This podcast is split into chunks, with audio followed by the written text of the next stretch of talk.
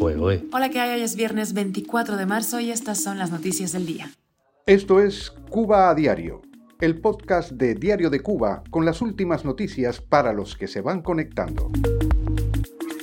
Washington enfatiza que Cuba no saldrá de la lista de patrocinadores del terrorismo. María Elvira Salazar ha pedido a Andrés Manuel López Obrador que pague a los médicos cubanos el sueldo completo. No al PSC, una nueva pintada contra el régimen cubano aparece en la Universidad de La Habana. El primer ministro cubano Marrero no sabe cómo saldrá la economía cubana de la crisis. Hay que hacer las cosas diferentes, dijo. ¿Cómo se llevará a cabo el pago a los peloteros cubanos del Mundial? Esto es Cuba a Diario, el podcast noticioso de Diario de Cuba.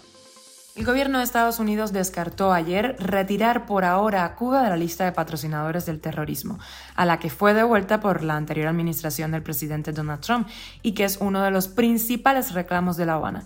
Así lo expresó el secretario de Estado de Estados Unidos, Anthony Blinken, al ser preguntado durante una comparecencia. Uh, we are not planning to remove them from the list. Let, let me just be very clear. Uh, as you know, um, there is no um, automatic or re, uh, required review. El líder de la diplomacia estadounidense uh, explicó que la ley emanada del Congreso establece unos criterios muy elevados para que el gobierno pueda tomar una decisión de este tipo. A lo que me comprometo, dijo, es que si hubiera una revisión se basaría en la ley en los criterios que se establece, que como ya había comentado tienen un listón muy alto. Cuba a diario. La congresista cubana María Elvira Salazar pidió al presidente de México, Andrés Manuel López Obrador, que pague el salario completo a los médicos cubanos exportados por el régimen en su país. Esa fue una de las condiciones que formuló al mandatario la congresista republicana durante una reunión en México. Salió el tema de los cubanos, que están recibiendo cerca de 1.100 dólares en este momento. Pidió que les pague a los médicos cubanos el sueldo completo que él envía al régimen castrista. También que esos médicos pudieran venir con sus familias, que no tengan que dejar a la esposa, al esposo y a los hijos detrás. Y número tres, que se convierta él en la persona que cree el precedente en toda América Latina de que el médico cubano sea libre y que no sea más esclavo del castrismo. Y aparece una nueva pintada contra el régimen en la Universidad de La Habana, no el Partido Comunista, se lee en un muro.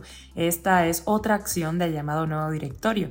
Días atrás aparecía otra pintada en la Universidad de Física, que fue rápidamente borrada por agentes del gobierno. Según el nuevo directorio o en redes sociales, en la Universidad de La Habana se siente una tensión en el aire.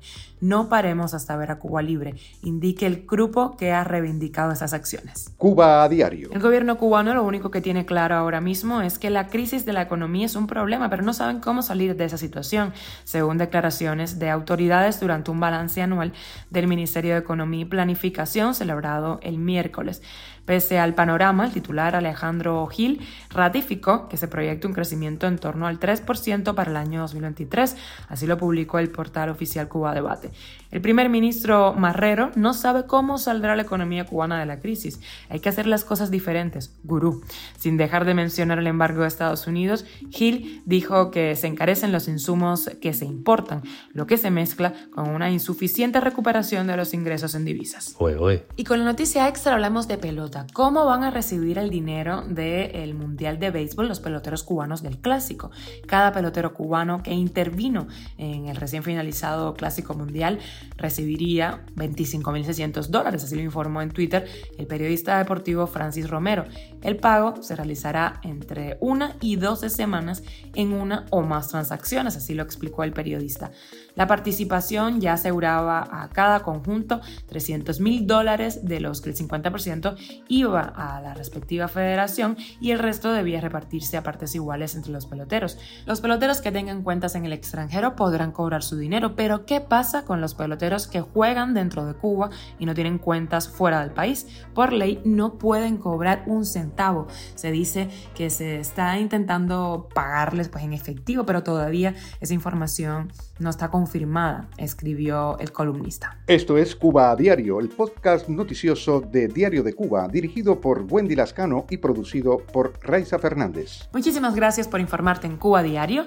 Que pases un feliz fin de semana. Recuerda que estamos contigo de lunes a viernes en Spotify, Apple Podcast y Google Podcast, Telegram y en redes sociales. Yo soy Wendy Lascano y te mando un beso enorme.